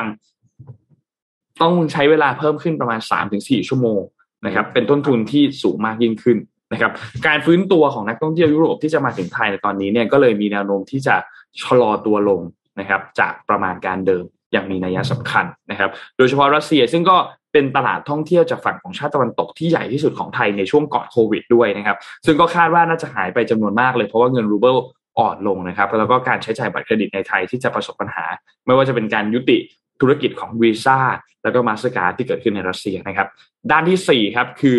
ภาระการคลังที่จะหนักขึ้นจากการอุดหนุนราคาน้ำมัน เรามีการตรึงราคาน้ำมันอยู่ที่ 30 บาทต่อลิตรใช่ไหมครับสำหรับตัวดีเซลนะครับราคาน้ำมันที่พุ่งสูงขึ้นแบบนี้เกินหนึ่งร้อยละหนึ่งร้อยดอลลาร์ต่อบาร์เรลเนี่ยนะครับเป็นภาระทางการคลังที่หนักหน่วงมาก EAC เขาบอกว่าณราคาปัจจุบันเนี่ยราคาปลีก ของดีเซล ถ้าหากว่าตามโครงสร้างปกติ ไม่ได้มีการตรึงราคาเนี่ย มันควรจะอยู่ที่สามสิบแปดถึงสามสิบเก้าบาทต่อลิตรโอ้โห เราตรึงไว้สามสิบาทต่อลิตร นั่นหมายความว่าทุกลิตรที่คุณเติมอะรัฐบาลช่วยคุณจ่ายประมาณแปดบาทเก้าบาทนั่นแค่คุณคนเดียวนะ แต่รัฐบาลต้องทำอย่างนี้กับทั้งประเทศนะครับทำให้รัฐต้องอุดหนุนเยอะมากนะครับ และถ้าหากเรายังคงตึงราคาดีเซลไว้ที่ระดับเดิมเนี่ย รวมถึงอุดหนุนราคาตัว LPG ก็คือก๊าซหุงต้มด้วยนะครับ ถ้าเราทำต่อเนื่องต่อเนื่องต่อเนื่องเนี่ยภาระการคลังจะเพิ่มขึ้นแค่ในปีนี้ปีเดียวคือสองแสนล้านบาทนะครับ เทียบเท่ากับงบประมาณรายจ่ายทั้งปีของกระทรวงการคลัง สูงกว่างบของกระทรวงสำคัญมาก ๆ อย่างกลาโหม คมนาคม และสาธารณสุขคำถามที่ตามมาก็คือ การอุดหนุนที่เกิดขึ้นเนี่ย มันคุ้มค่าไหมในทางเศรษฐกิจ มัน เป็นไปตามวัตถุประสงค์ที่ต้องการที่จะให้ภาครัฐลดภาระของประชาชน โดยเฉพาะในกลุ่มที่มีรายได้น้อยหรือเปล่า นี่เป็นคำถามที่เราต้องมานั่งคุยกันทีหลัง เอออันนี้อันนี้น่าน่าคิดน่าคิด EAC ยกประเด็นนี้มานนไม่เคยคิดถึงประเด็นนี้เลยประเด็นนี้น่าสนใจมากว่า ไอ้ที่เราบอกว่าต้องการตึงราคาน้ำมันไว้เนี่ย เหมาะสมไหมหรือจริงๆแล้วเราควรจะปล่อยราคาน้ำมันไป แล้วเราเอาเงินส่วนนั้นไปทำอย่างอื่น นี่เป็นคำถามที่น่าสนใจมากว่าเราควรจะทำแบบไหนมากกว่ากัน และทางสุดท้ายครับคือผลกระทบที่เกิดขึ้นต่อดุลบัญชีเดินสะพัดและความผันผวนของค่าเงินบาทนะครับ ไทยเนี่ยเป็นประเทศที่ผู้นำเข้าน้ำมันสุทธิราคาน้ำมันโลกที่สูงขึ้น จึงส่งผลให้มูลค่าของการนำเข้าสินค้าของประเทศ พุ่งสูงขึ้นจากผลของราคา เรื่องนี้สำคัญมาก เพราะว่ามันจะส่งผลกระทบต่อดุลการค้าของประเทศทำให้บัญชีเดินสะพัดของไทยเนี่ยมีแนวโน้มที่จะขาดดุลต่อเนื่องในปีนี้นะครับ เพราะฉะนั้นโดยสรุปแล้วเนี่ย ผลที่จะเกิดขึ้นเนี่ยนะครับ โดยเฉพาะข้อสุดท้ายที่โดนพูดถึงเนี่ยในช่วงครึ่งปีแรกเนี่ยอาจจะมีความผันผวนเพิ่มขึ้นตามทิศทางของราคาน้ำมัน ผลกระทบทางอ้อมที่จะเกิดขึ้นในคือนโยบายทางการเงินต่างๆ ที่ตึงตัวมากยิ่งขึ้น โดยเฉพาะในกลุ่มเศรษฐกิจที่พัฒนาแล้วนะครับ เพื่อควบคุมเงินเฟอ้อที่เร่งตัวสูงขึ้นในเศรษฐกิจของตัวเอง ก่อนหน้านี้เขาเพิ่งฟื้นตัวมาเนาะเจอผลกระทบเรื่องนี้ตามเข้าไปอีก การอ่อนค่าของเงินบาทเนี่ยอาจจะไม่ผันผวนแรง เนื่องจากว่าไทยเองก็ยังมีทุนสำรองที่ยังแข็งแกร่งอยู่ ถ้าเราดูในเกณฑ์แล้วเนี่ยไทยอยู่ในเกณฑ์ที่ดีมากนะครับ แล้วก็เพียงพอสำหรับการดูแลค่าเงิน แต่เงินบาทที่อ่อนค่าลงเนี่ยก็อาจจะส่งผลต่อต้นทุนสินค้า การนำเข้า ซึ่งก็จะเป็นปัจจัยที่จะเร่งทำให้เงินเฟ้อเนี่ยมันเพิ่มสูงขึ้นไปอีกนะครับ ส่วนในด้านสงครามที่เกิดขึ้น ก็มีการประเมินว่ามาตรการคว่ำบาตรที่เกิดขึ้นกับฝั่งของรัสเซียเนี่ยจะส่งผลกระทบในหลายด้านนะครับ EIC มีการปรับการประมาณการของการขยายตัวเศรษฐกิจไทยปีนี้มาอยู่ที่ 2.7%แล้ว ลดลงมาจาก 3.2%นะครับแล้วก็เศรษฐกิจไทยจะไม่ฟื้นตัวอยู่ใน ไม่ฟื้นตัวกลับไปในระดับที่ในช่วงก่อนโควิด แม้ว่าจะเป็นช่วงครึ่งปีหลังของปีหน้าก็ตามนะครับ ครึ่งปีหลังปีหน้าหรอของปีหน้าครับ โอ้ my god ของปีหน้าครับ จะยังไม่ฟื้นตัวไปอยู่ในจุดนั้นนะครับนั่นเป็นเหตุผลว่าปีนี้เป็นปีที่สำคัญมาก และเป็นปีที่ท้าทายมากสำหรับเศรษฐกิจไทยครับ ขอบคุณข้อมูลดีๆจาก SCB EAC ครับ ดีมากจริงครับ น่าสนใจมาก คือพอเราเห็น Economic Outlook นะฮะภาพรวมเศรษฐกิจแบบนี้เนี่ยเราก็เข้าใจได้เลยว่าในช่วงนี้มันวิกฤตจริง ๆ นะฮะถึงแม้ว่าหลาย ๆ คนเนี่ยบางทีเราอ่านข่าวข้อมูลนะ อ่านย้อนกลับไปช่วงต้มยำกุ้ง ช่วงซับพรามต่างๆ เนี่ยเราก็เอ๊ะช่วงนั้นมันเป็นยังไงนะ แต่ว่าพอมาดูกันจริง ๆ ช่วงนี้เนี่ยมันก็เป็นช่วงที่เป็นถือว่าเป็นวิกฤตเศรษฐกิจอีกรูปแบบหนึ่งด้วยเช่นเดียวกันที่มาจากโควิด -19 นะฮะแล้วก็สะสมสะสมมา เป็นระยะเวลาหลาย ๆ ปีนะฮะก็ขอบคุณข้อมูลดี ๆ จาก SCB EIC อีกครั้งหนึ่งนะครับ ครับ วันนี้อยากจะพาไปดูเรื่องราวที่เตรียมมาสักนิดหนึ่งนะอ่าถือว่าดูกันแบบสนุกสนุกนะครับ เรื่องของ g a s t o diplomacy นะฮะ เคยอย่างนี้ใครเดี๋ยวจะสับแสงเนี่ยอาจจะดูหรูหราไปหน่อยนะ แต่ว่ามาพูดคุยกันแบบนี้ก็กันว่าพี่เอ็มน้องชนนเคยสงสัยไหมว่าทำไมเราไปทุกที่ทุกประเทศนะ จะต้องมีร้านอาหารไทย สงสัยไหมมีทุกที่ใช่ไหมทุกที่แล้วก็จริง ๆอะอยากจะบอกว่า มีอยู่คลิปหนึ่งที่ทำให้เริ่มรู้สึกว่าเฮ้ยเรื่องนี้มันไม่น่าจะใช่เรื่องบังเอิญ หรือว่าเป็นเรื่องที่มันเกิดขึ้นเองโดยธรรมชาตินะ ก็คือว่าเคยดูเอ่อคลิปของคุณวรรณสิงห์ไหมครับไปดูคลิปคลิปของคุณวรรณสิงห์เนี่ยมีอยู่ตอนหนึ่งที่เดินทางไปที่สวอลบาร์ดรู้จักสวอลบาร์ดไหมสวอลบาร์ดนี่เป็น เอ่อขั้วโลกเหนือเป็นเกาะของนอร์เวย์ถ้าถ้าเกิดใครใครลองดูในแผนที่นะ จะอยู่อยู่แบบโอ้โหเหนือเหนือสุดของโลกเลยนะฮะ ก็ต้องบอกว่าตอนนั้นเนี่ยที่คุณวรรณสิงห์เนี่ยไปที่สวอลบาร์ดนะครับ แล้วก็ไปเดินทางไปที่เอ่อเมืองที่มีชื่อว่าลองเยียร์เบียนนะครับ ซึ่งเป็นซึ่งเป็นเมืองอยู่บนเกาะสวอลบาร์ดเนี่ย แล้วก็อยู่ถือว่าอยู่ขั้วโลกเหนือแล้วเนี่ยนะฮะปรากฏว่าไปเจอคนไทย แล้วก็ไปเจอร้านอาหารไทยด้วยนะครับ ซึ่งเรื่องนี้ก็ถือว่าเป็นเรื่องที่น่าน่าตกใจแล้วก็ค่อนข้าง amazing ว่า เออทำไมไปไกลถึงขนาดใช่ไปไกลขนาดถึงไปขั้วโลกเหนือเนี่ยทำไมถึงยังไปเจอคนไทยแล้วก็ไปร้านยังเจอร้านอาหารไทยอีกนะฮะก็วันนี้ก็เลยนำเอาเรื่องที่มีชื่อว่า g r a s t o Diplomacy นะฮะมาฝากกันว่าจริง ๆ แล้วเรื่องนี้เนี่ยนะครับมันอาจจะไม่ใช่เรื่องบังเอิญก็ได้นะฮะคือต้องบอกอย่างนี้ก่อนว่า ผมเองนะครับ หรือว่าข้อมูลเนี่ยอาจจะไม่สามารถคาดการความแพร่หลายของร้านอาหารไทยได้ทั้งหมดนะฮะว่าทั่วโลกนี้มีร้านอาหารไทยอยู่กี่แห่งนะครับ แต่ละประเทศมีอยู่กี่ร้านนะครับ แต่เรื่องนี้เนี่ยในคลิปนะครับ YouTube นะครับจากช่อง Half Interesting นะครับที่มีชื่อว่า Why Almost Every Town in America Has a Thai Restaurant นะฮะก็ขอพามาดูตัวอย่างที่อเมริกากันสักนิดหนึ่งนะครับว่า ร้านอาหารไทยในอเมริกานะครับ มันเยอะมากแค่ไหนนะครับ ก็คือในคลิปนี้เนี่ยเขาระบุว่าในสหรัฐนะครับ มีคนเอธิโอเปียนะ อยู่ในสหรัฐเนี่ยสามแสนคนนะครับ ที่อยู่แบบถาวรเป็น permanent นะฮะ resident นะครับ แต่ว่าในสหรัฐเนี่ย มีร้านอาหารเอธิโอเปียเนี่ยเพียงแค่ห้าร้อยล้านเท่านั้นนะครับ เพราะฉะนั้นแล้วถ้าคิดเป็นสัดส่วนเนี่ยนะครับร้านอาหารเอธิโอเปียหนึ่งล้านนะครับ จะมีสัดส่วนต่อชาวเอธิโอเปียในสหรัฐเนี่ยหกร้อยคนนะครับ ชาวอินเดียนะครับในสหรัฐเนี่ยมีอยู่สี่ร้อยล้านคนนะครับ แต่มีร้านอาหารอินเดียเนี่ยประมาณห้าร้อยล้านนะครับก็เท่ากับว่าร้านอาหารอินเดียนะครับหนึ่งร้านนะครับต่อชาวอินเดียแปดร้อยคนนะครับ ชาวเม็กซิโกนะครับสามสิบหกล้านคนนะครับแต่ว่ามีร้านอาหารเม็กซิโกเนี่ยอยู่ทั้งสิ้นห้าหมื่นสี่พันร้านนะครับ เทียบเท่าร้านอาหารเม็กซิกันเนี่ยหนึ่งร้านต่อชาวเม็กซิกันนะครับหกร้อยหกสิบเจ็ดคน แต่พอมาดูร้านอาหารไทยนะฮะร้านอาหารไทยในสหรัฐนะครับ ต้องบอกว่าในสหรัฐเนี่ยมีคนไทยอยู่สามแสนคน แต่ว่ามีร้านอาหารไทยอยู่มากถึงห้าพันสี่ร้อยห้าสิบสองล้านนะครับ หรือคิดเป็น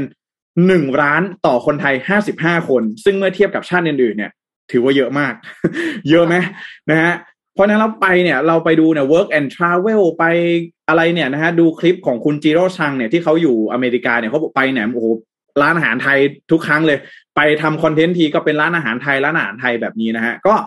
มันเลยจึงเป็นคำถามนะครับ ว่าทำไมมีร้านอาหารไทยเยอะขนาดนี้นะครับ แล้วก็คำตอบในใจของใครหลาย ๆ คนอาจจะบอกว่าเฮ้ยโอ้โห ชาวต่างชาติ เขาต้องซาบซึ้ง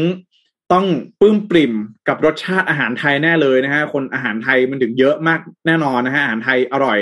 นะครับ แต่มันก็คือมันก็ไม่ได้ผิดนะ แต่ว่าส่วนหนึ่งคำตอบหนึ่งเลยก็คือ เรื่องของ g r a s t o diplomacy หรือว่าการทูตนะครับทางอาหารนั่นเองนะครับ ซึ่งสิ่งนี้เนี่ยถือว่าเป็นการส่งออกนะครับ วัฒนธรรมไทยหรือว่าซอฟต์พาวเวอร์นะครับ ผ่านอาหารเพื่อเพื่อให้เกิดผลประโยชน์ทางเศรษฐกิจในรูปแบบหนึ่งนั่นเองนะครับ ซึ่งสิ่งนี้เนี่ยพูดง่ายๆนะ ถ้าเปรียบเทียบกันเหมือนกับอุตสาหกรรมเคป๊อปของเกาหลีใต้นั่นเองนะครับ ไทยเนี่ยไม่ใช่เออเราเราก็บอกว่าอันนี้ถ้าเป็นสิ่งที่ หลายๆ คนเนี่ยช่วงที่มีน้องลิซ่ามีมีคุณแบมแบมอะไรอย่างเงี้ยที่บอกว่าเออทำไมไทยไม่ส่งออกซอฟต์พาวเวอร์บ้างจริง ๆ แล้วไทยเรานะครับ ก็มีการส่งออกซอฟต์พาวเวอร์ที่เป็นในแง่ของอาหารเนี่ย มาตั้งแต่ปี 2001 แล้วนะครับ อันนี้ก็ทำดีเราก็ชมนะเออนะครับ อันนี้ก็ถือว่าเป็นอีกหนึ่งโครงการที่เดี๋ยวจะมาเล่าให้ฟังว่ามันมีรายละเอียดอย่างไรบ้างนะครับ ก็ต้องมาเริ่มที่ที่มาที่ไปของ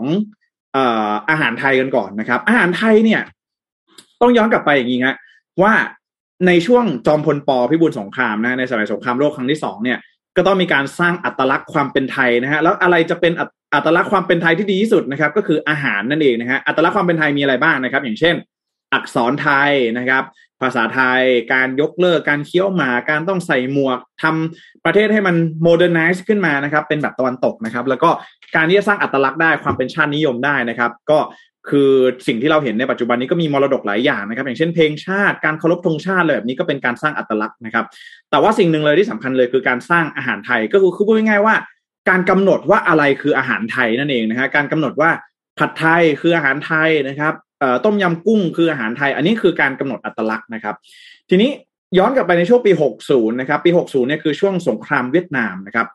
ประเทศไทยเนี่ยก็กลายเป็นจุดหมายปลายทางนะครับของชาวต่างชาติในเรื่องของการท่องเที่ยวนะครับ แล้วก็ในช่วงสงครามเวียดนามเองเนี่ยกองทัพสหรัฐนะครับ ก็เลือกประเทศไทยเนี่ยเป็นสถานที่นะครับสำหรับ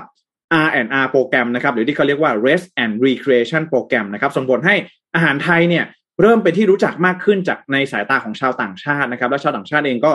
เริ่มที่จะคุ้นเคยกับอาหารไทยมากยิ่งขึ้นนะครับเพราะอาหารไทยได้รับความนิยมนะครับ ทางการเองก็เล็งเห็นว่า อาหารไทยเนี่ยถือว่าเป็นการโปรโมทการท่องเที่ยวประเทศไทยอของเราด้วยนะครับ ลองนึกภาพดูพี่เอ็มน้องชนน เรากินซูชิเนี่ยกินอยู่ทุกวันกินอยู่แม่ทุกวันน่ะอยากจะไปกินของจริงไหมที่ที่ญี่ปุ่นอยากอยากค่ะใช่ไหมนะฮะหรือว่าเรากินอะไรที่มันเป็นอาหารเนี่ย อาหารจีนอาหารอะไรที่เราโอ้โหกินเกาหลีอย่างเงี้ยเอออาหารเกาหลีใช่ไหมเราก็อยากไปกินโอ้ของแท้ๆหรือว่ากินพิซซ่าก็อยากจะกิน พิซซ่านิวยอร์กอะไรแบบนี้นะฮะเพราะฉะนั้นแล้วรัฐบาลไทยเนี่ยเนี่ยรัฐบาลไทยเนี่ยก็มองว่าเอ้ยจริงๆแล้วอาหารไทยเนี่ยมันก็ถือว่าเป็นการโปรโมทการท่องเที่ยวที่ค่อนข้างดีเลยนะนะครับเพราะฉะนั้นแล้วในปี 2021 นะครับ รัฐบาลของคุณทักษิณชินวัตรนะฮะอันนี้เราไม่ได้ว่าจะเป็น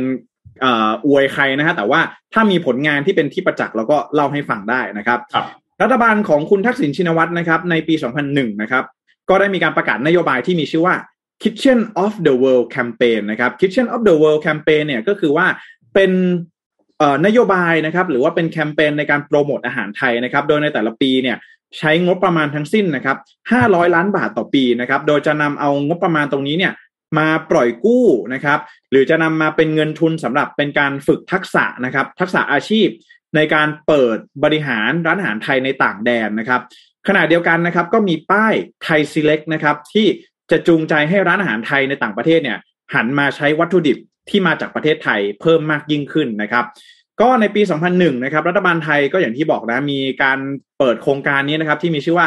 Kitchen of the World Campaign นะครับ ก็ถือว่าทำให้อาหารไทยเนี่ย ตอนนั้นนะครับ คุณกรพจน์อัศวินวิจิตนะครับ เป็นอดีตรัฐมนตรีช่วยว่าการกระทรวงพาณิชย์นะครับ ในรัฐบาลของคุณชวนหลีกภัยเนี่ยก็เคยให้สัมภาษณ์นะครับกับ The Wall Street Journal นะว่าเขาหวังว่า Kitchen of the World Campaign เนี่ย จะทำให้ร้านอาหารไทยเนี่ย กลายประสบความสำเร็จเหมือนกับแมคโดนัลล์แห่งวงการอาหารไทยเลยนะฮะก็คือพูดง่ายๆว่าจะให้มันไปเปิดเนี่ยทุก หองระแหงทุกมุมเลยฮะเหมือนเซเว่นบ้านเรานะที่มีมีทุกซอยเลยนะครับอ่าเขาก็บอกว่าเออจะให้มันเป็นแมคโดนัลล์แห่งวงการอาหารไทยเลยนะครับ ก็คือโครงการ Kitchen of the World นะฮะก็ถึงแม้ว่าร้านอาหารไทยเนี่ยอาจจะไม่ได้ถึงขั้นกับว่าเป็นแมคโดนัลล์นะฮะเป็นเชนร้านอาหารไทยนะครับ แต่นโยบายนี้เนี่ยถือว่าประสบความสำเร็จเป็นอย่างมากนะครับ ใครที่เอ่อไม่ค่อยได้ยินข่าวจากต่างประเทศเนี่ยในต่างประเทศเนี่ยต้องบอกว่าร้านอาหารไทยเยอะมากก็เพราะว่าโครงการนี้นั่นเองโครงการ Kitchen of the World นะครับครัวโลกนะครับ ก็หลังจากที่มีการลอนช์นะครับแคมเปญนี้ออกไปนะครับทำให้จำนวนร้านอาหารไทยในต่างประเทศนะครับ เพิ่มขึ้นเท่าตัวเลยนะครับ จากเดิมเนี่ยมีอยู่ประมาณ 5,000 ร้านนะครับทั่วโลกนะครับ ก็เพิ่มขึ้นเป็น 15,000 ร้านทั่วโลกนะครับ แล้วก็รัฐบาลเองยังคงให้เงินสนับสนุนต่อไปนะครับ นอกจากนี้ธนาคารในไทยนะครับ มันจะเป็น Import Export Bank นะครับ ก็ยังให้เงินกู้กับคนไทยที่ต้องการไปเปิดร้านอาหารในต่างประเทศอีกด้วยนะครับ โดย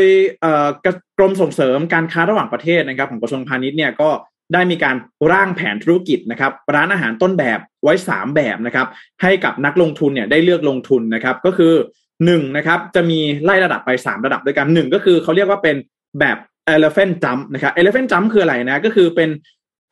แผนธุรกิจนะครับของร้านอาหารไทยแบบลำลองเขาเรียกแบบลำลองแบบว่าไม่ออฟฟิเชียลนะฮะราคาต่อหัวเนี่ยก็จะถูกนะครับอยู่ที่ประมาณ 150ถึง470 บาทต่อหัวนะครับอันนี้คิดเป็นเงินไทยนะแต่ว่าต้องไปเทียบเป็นเงินต่างประเทศอีกทีหนึ่งนะครับอันนี้เป็นแบบแรกก็คืออาจจะเป็น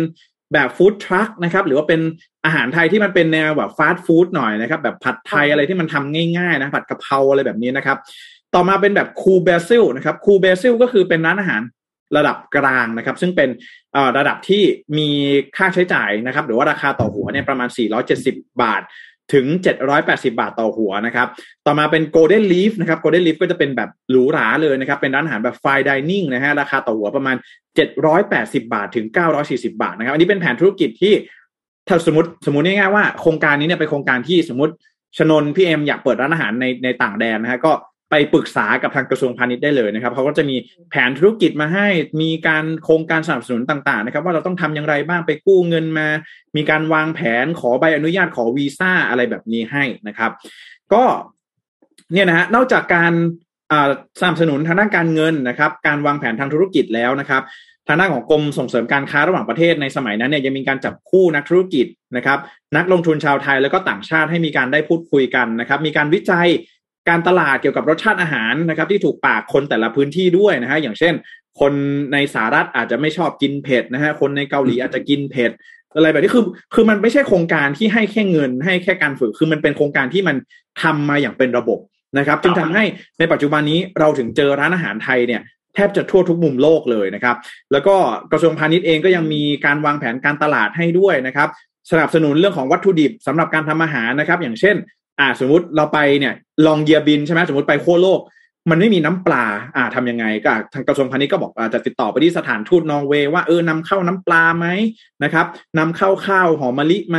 นำเข้าวัตถุดิบต่างๆ จากไทยไหมเพื่อที่ว่าจะได้เข้าไปเปิดเป็นร้านอาหารไทยในต่างประเทศแถม สินค้าที่เป็นสินค้าการเกษตรวัตถุดิบต่างๆ เหล่านี้ก็สามารถไปเปิดตลาดในประเทศใหม่ ๆ ได้ด้วยนะครับอ่าในนี้ก็ถือเป็นอะไรเป็นสิ่งที่เราเออทำไมร้านอาหารไทยเนี่ยถึง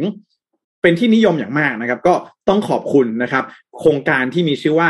Kitchen of the World นะครับหรือว่าโครงการ Global Thai Restaurant นะครับที่ทำให้ในปัจจุบันนี้ร้านอาหารไทยนะครับ แล้วก็อาหารไทยเนี่ยเป็นที่รู้จักไปทั่วโลกนะครับ ก็ต้องบอกว่า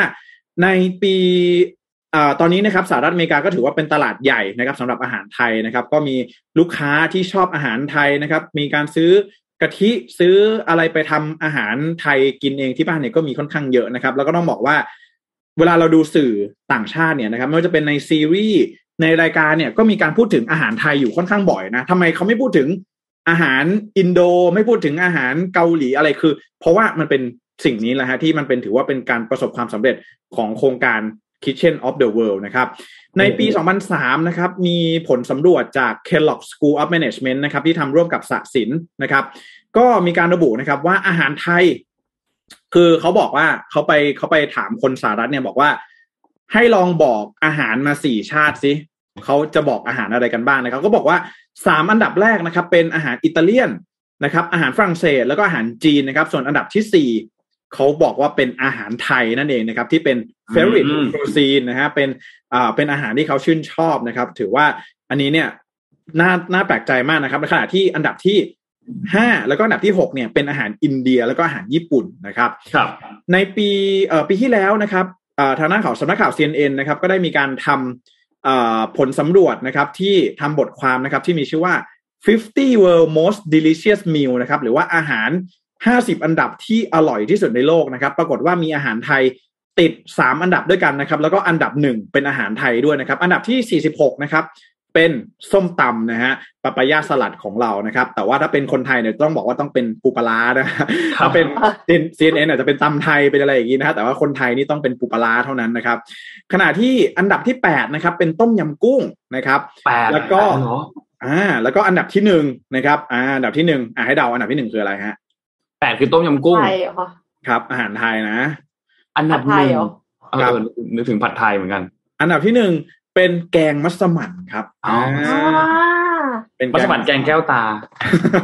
นะอ่าอันนี้เราไม่ได้พูดว่าไทยแท้ไทยไม่แท้อะไรนะครับ ก็อันนี้เป็นสิ่งที่เอามาฝากกันเนาะสำหรับเรื่องของ g r a s s t o diplomacy นะครับ มีอีกเรื่องหนึ่งที่อยากจะมาเสริมนะครับถึงเเป็นเกรดความรู้ที่สนุกสนุกแล้วกันเนาะก็ต้องบอกว่าในปี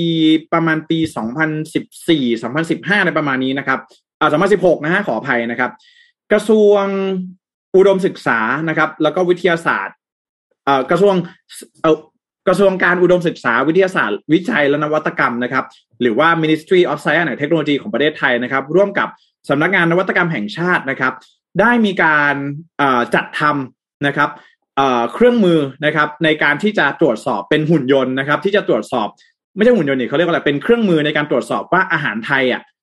เมนูไหนแบบอาหารไทยที่มีรสชาติแบบต้นตำรับอะออเทนติกจริงๆอะจะต้องมีรสชาติอย่างไรนะฮะเนี่ยเขามีเครื่องเครื่องเนี้เขามีชื่อว่าอิเล็กทรอนิกทังนะฮะเป็นลิ้นไฟฟ้านะฮะต้องมีการตรวจสอบเลยนะครับ ว่าอาหารไทยแบบไหนเนี่ยถูกต้องตามต้นฉบับตามต้นตำรับนะครับเอ่อก็มีการตรวจสอบนะครับไม่ว่าจะเป็นต้มยำกุ้งนะครับ น้ำพริกหนุ่มนะครับ น้ำพริกอ่อง แล้วก็มีการตรวจสอบมัสมั่นนะครับ แกงเขียวหวานผัดไทยนะครับ ว่าจะต้องมีรสชาติอย่างไรนะครับเราจะต้องมีการให้ certificate ด้วยนะครับว่ารสชาติแบบเนี้ยคือรสชาติที่มันเป็น authentic นะฮะเป็นต้นตำรับนะครับ ซึ่งต้องบอกก่อนว่าเอ่อถ้าเกิดว่าร้านอาหารไหนเนี่ยที่ตรวจสอบมาแล้วนะครับ โดยลิ้นอิเล็กทรอนิกส์นะฮะอิเล็กทรอนิกส์ทางตัวนี้เนี่ยนะครับ ก็จะได้ตราที่มีชื่อว่าไทย delicious นะครับ อยู่อยู่บนเมนูนะครับ แต่ว่าหลาย ๆ คนเนี่ย หลาย ๆ คนก็บอกว่า เอ้ย โอ้โหทำไมจะต้องมา เอ่อหาต้นตำรับด้วยอาหารนี่มันไหลลื่นนะฮะ มันมีรสชาติหลากหลายเออ มันมีลิ้นใครลิ้นมันอะไรแบบนี้นะครับ แล้วก็สูตรใครสูตรมันอะไรแบบนี้ใช่ไหมแต่อันนี้ต้องบอกก่อนว่า มันมันมองได้สองแง่ อ่าชวนคุยกันแบบนี้แล้วกันครับมองได้สองแง่นะครับหลายๆคนเนี่ยเคยได้ยินใช่ไหมว่าบอกเอ้ยอาหารไทยต้องตามต้นฉบับต้นต้นตำรับนะต้องทำตามสูตรเป๊ะๆอะไรแบบนี้หลายๆคนก็บอกว่าเอ้ยไม่ใช่ อาหารไทยเนี่ย มันพริกแพงได้ เออพริกแพงได้แล้วก็อาหารไทยจริง ๆ ก็มาจากต่างประเทศด้วยซ้ำมามาจากจีนมาจากอินเดียอะไรอย่างนี้นะครับแต่ต้องบอกนี้ก่อนว่ามันมันมีสองแง่มุมอย่างนี้ครับ ก็คือว่าอย่างแรกนะลิ้นไข่ถ้าเกิดว่าเรากินกันเองเนี่ยนะครับ ลิ้นไข่ลิ้นมันอันนี้ได้นะ บางคนชอบหวานชอบเค็มชอบเปรี้ยว อันนี้คือแล้วแต่แล้วแต่คนนะครับ แต่ถ้าถามว่าในลักษณะที่ว่าเป็นการเขาเรียกว่า standardize นะฮะการหามาตรฐาน ความคงที่ของรสชาติเนี่ย อันนี้ก็ถือว่าเป็นเรื่องที่สำคัญ ถ้าหากว่าภาครัฐไม่กำหนดว่าแกงเขียวหวานต้องทำอย่างไรเนี่ย ถ้าไปเรื่อยๆนะครับ สูตรต่างๆเนี่ยมันก็จะผิดเพี้ยนนะฮะไปเรื่อยๆ นะ อย่างเช่น คลิปวิดีโอของเจมี่โอลิเวอร์ใครเคยดูไหมชนนเคยดูไหมไม่เคยดูแต่ว่าไม่เคยได้ยินชื่อ ที่ไปดูนะฮะใครที่เคยเห็นเนี่ยไปดูเลยนะครับ เจมี่โอลิเวอร์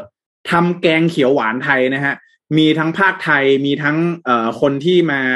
ทำ reaction นะฮะ Uncle Roger นะฮะที่ไปทำ reaction อ๋อ นึกออกแล้ว โอเค โอเค นึกออกแล้ว ไปดูกันได้เลยนะฮะคืออันนี้เนี่ยเป็นตัวอย่างที่ยกมาให้ดูว่าถ้าเกิดว่าเราไม่ standardize นะครับ เราไม่หามาตรฐานของแกงเขียวหวานหรือของเมนูอื่นๆ เนี่ย มันก็จะทำให้สูตรเนี่ยมันผิดเพี้ยนไปนะฮะอย่างเช่น ของเจมี่โอลิเวอร์เนี่ยอลองคิดดูอะให้เดาว่าเขาใส่อะไรบ้างในแกงเขียวหวานนะครับ ใส่เห็ดฮะ เห็ดนานาชนิดเลย เห็ดนานาชนิดเลยนะครับ มีทั้งเห็ดเห็ดเข็มทองนะครับ เห็ดออรินจินะครับ แล้วก็พริกแกงเนี่ย เอาเอาพริกออกมาพริกขี้หนูใช่ไหมแต่ว่าขูดเอาเมล็ดออกนะครับขูดเอาเมล็ดออก ใช่ขูดเอาเมล็ดออก แล้วก็ใส่พริกเพียงแค่สามเม็ดเท่านั้นนะครับเอ่อหุงข้าวนี่หุงข้าวไม่ไม่ไม่ได้หุงหม้อหุงข้าวนะหุงบนเตาแก๊สนะครับ แล้วก็เวลาหุงข้าวนี่ใส่เกลือด้วยนะครับ ครับ ก็นี่แหละฮะ คือถึงได้บอกว่า เอ่อถ้าถ้าเราพูดนะว่า เราทำกินเองเนี่ยนะครับ มันลิ้นใครลิ้นมันสุดใครสุดมัน อันนี้เราไม่ว่ากัน แต่ถ้าถามว่า อะไรคือแกงเขียวหวานที่ถูกต้อง อะไรคือแกงเขียวหวานที่คนไทยกิน คนไทยกินกันอยู่ทุกวันเนี่ย กินกันตามร้านข้าวแกงอะไรเนี่ย มันก็ต้องเป็นร้านเป็นแกงเขียวหวานที่มันถูกต้อง ตามต้นตำรับนะ ใส่พริกแกงมีสัดส่วนใส่ข่าใส่อะไรอย่างนี้ในการตำพริกแกงสูตรพริกแกงอะไรต่างๆ แบบนี้นะฮะก็อันนี้จึงเป็นเหตุผลนะครับว่าทำไมถึงควรที่จะต้องมีมาตรฐานในการกำหนดมาตรฐานว่า ต้มยำกุ้งต้องเป็นยังไงข้าวเอ่อข้าวกะเพราต้องเป็นยังไงอะไรอย่างไงนะครับ แต่ว่าวันนี้หลักๆที่อยากจะมาพูดเลยคือเรื่องของ g r a s t o เอ่อ diplomacy นะครับการทูตอาหารนะครับ เป็นการส่งออกซอฟต์พาวเวอร์แบบไทยๆนะฮะไทยเราอาจจะไม่ได้มีเคป๊อปแบบ T-Pop อะไรที่ดังนะครับ แต่อย่าลืมว่าเราเคยส่งออกร้านอาหาร แล้วก็ส่งออกอาหารไทยสู่สายตาชาวโลกมาแล้วนะครับ แล้วก็อาหารไทยถือว่าเป็นอาหารที่เป็นที่รู้จักแล้วก็เป็นที่นิยมอย่างมากในหมู่ชาวต่างชาตินั่นเองนะครับ นี่ถือว่าเอามาฝากกันเกร็ดเล็กเกร็ดน้อยนะครับ ที่ตอบคำถามใครหลายๆคนว่าทำไมร้านอาหารไทยถึงแพร่หลายไปทั่วโลกนั่นเองนะฮะ ยอดค่ะ ข้อมูลแน่นมากค่ะแจ็ค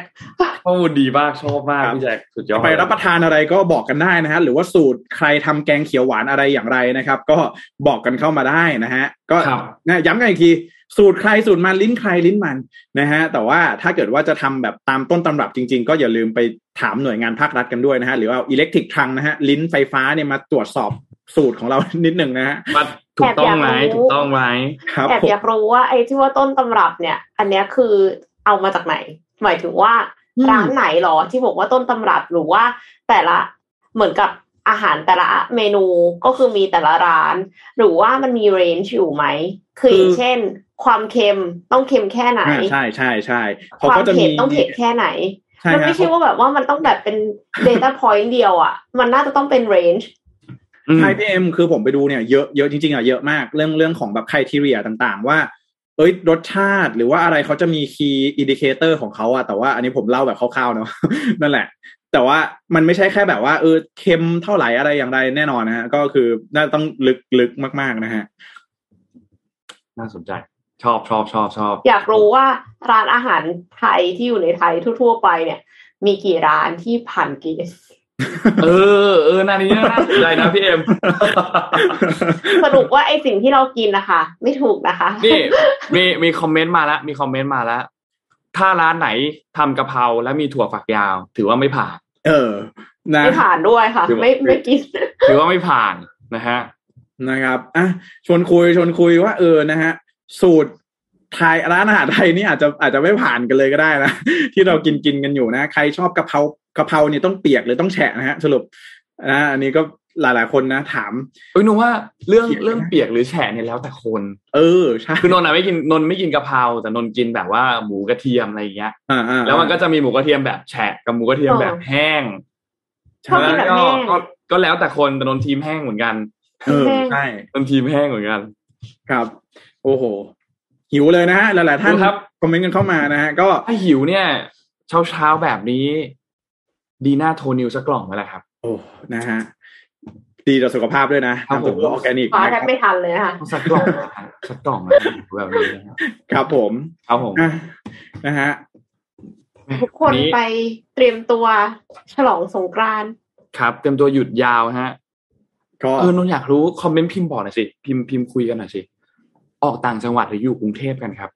ครับ จังหวัดไหนกันคะ เออถ้าออกต่างจังหวัดไปจังหวัดไหนไปเที่ยวไหนกัน นนอยู่กรุงเทพไม่ได้ไปกรุงเทพเหมือนกันนะอยู่อ๋อเดี๋ยวจะไปหัวหิน อ่าไปหัวหินอุ้ยหัวหินน่าจะแน่นแน่นแน่นแน่นอนแต่ไปทุกปีเวลาไปเที่ยวนะ ช่วงช่วงเทศกาลแบบนี้นะครับคอนเซปต์นนคือไปให้ช้ากว่าคนอื่นครับ และกลับก่อนคนอื่นเขารถจะได้ไม่ติดครับกลับก่อนเหมือนกันค่ะ ปกติก็กลับก่อนเพราะว่าไปให้ช้าแล้วกลับให้เร็วครับ กลับมาก็จะได้เคลียร์ของนะคะ เสื้อฟงเสื้อผ้าอะไรนะครับ ครับก็ใครเดินทางก็ขอให้เดินทางปลอดภัยนะครับ แล้วก็ขอให้เที่ยวกันอย่างเอนจอยสนุกแล้วก็ปลอดภัย เดี๋ยวเดี๋ยวมีภาพหวัดดีปีใหม่ทุกๆคนนิดนึงนะฮะเดี๋ยวรบกวนดาบขึ้นสักนิดนึงนะฮะนะครับ ก็อะอวยพรทุกๆท่านแล้วกันนะ สวัสดีปีใหม่ไทยด้วยนะครับ ขอให้มีแต่ความสุขสมหวังนะฮะในปีนี้นะครับ แล้วก็เมื่อวันที่แปดนะเมษายนนะครับ พอดีว่า อันนี้ใครสายมูนะเขาบอกว่าลาหูย้ายพอดีนะฮะก็หวังว่า แต่ละท่านจะเฮงๆกันนะครับอะสวัสดีปีใหม่ไทยนะครับ ปี 2565 นะครับ ขอให้สุขภาพร่างกายแข็งแรงนะครับดากันด้วยภาพนี้เลยนะครับผมเดินทางไปไหน ก็ขอให้มีพลเอกประวิตยวงสุวรรณเดินทางไปด้วยปลอดภัยอยู่ดีกินดีกันตลอดไปนะครับเป็นการปิดเป็นการปิดคลิปก่อน ก่อนสงกรานที่ดีมากนะครับ วันนี้ขอบคุณ SCB ครับ ผู้สนับสนุนแสนใจดีของเรานะครับ ขอบคุณ SCB มากๆนะครับ แล้วก็ขอบคุณข้อมูลดีๆจาก SCB EIC ด้วยนะครับ ที่เกี่ยวกับเรื่องของ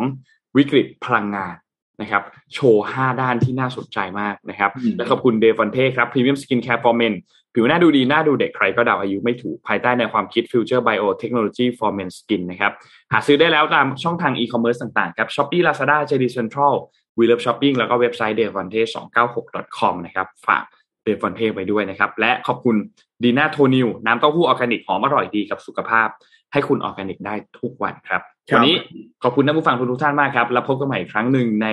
วันจันทร์หน้าเลยนะครับ หยุดสงกรานต์กันอย่างมีความสุขท่องเที่ยวกันอย่างปลอดภัยครับ สวัสดีครับปีปีใหม่นะครับ สวัสดีค่ะ Mission Daily Report start your day with news you need to know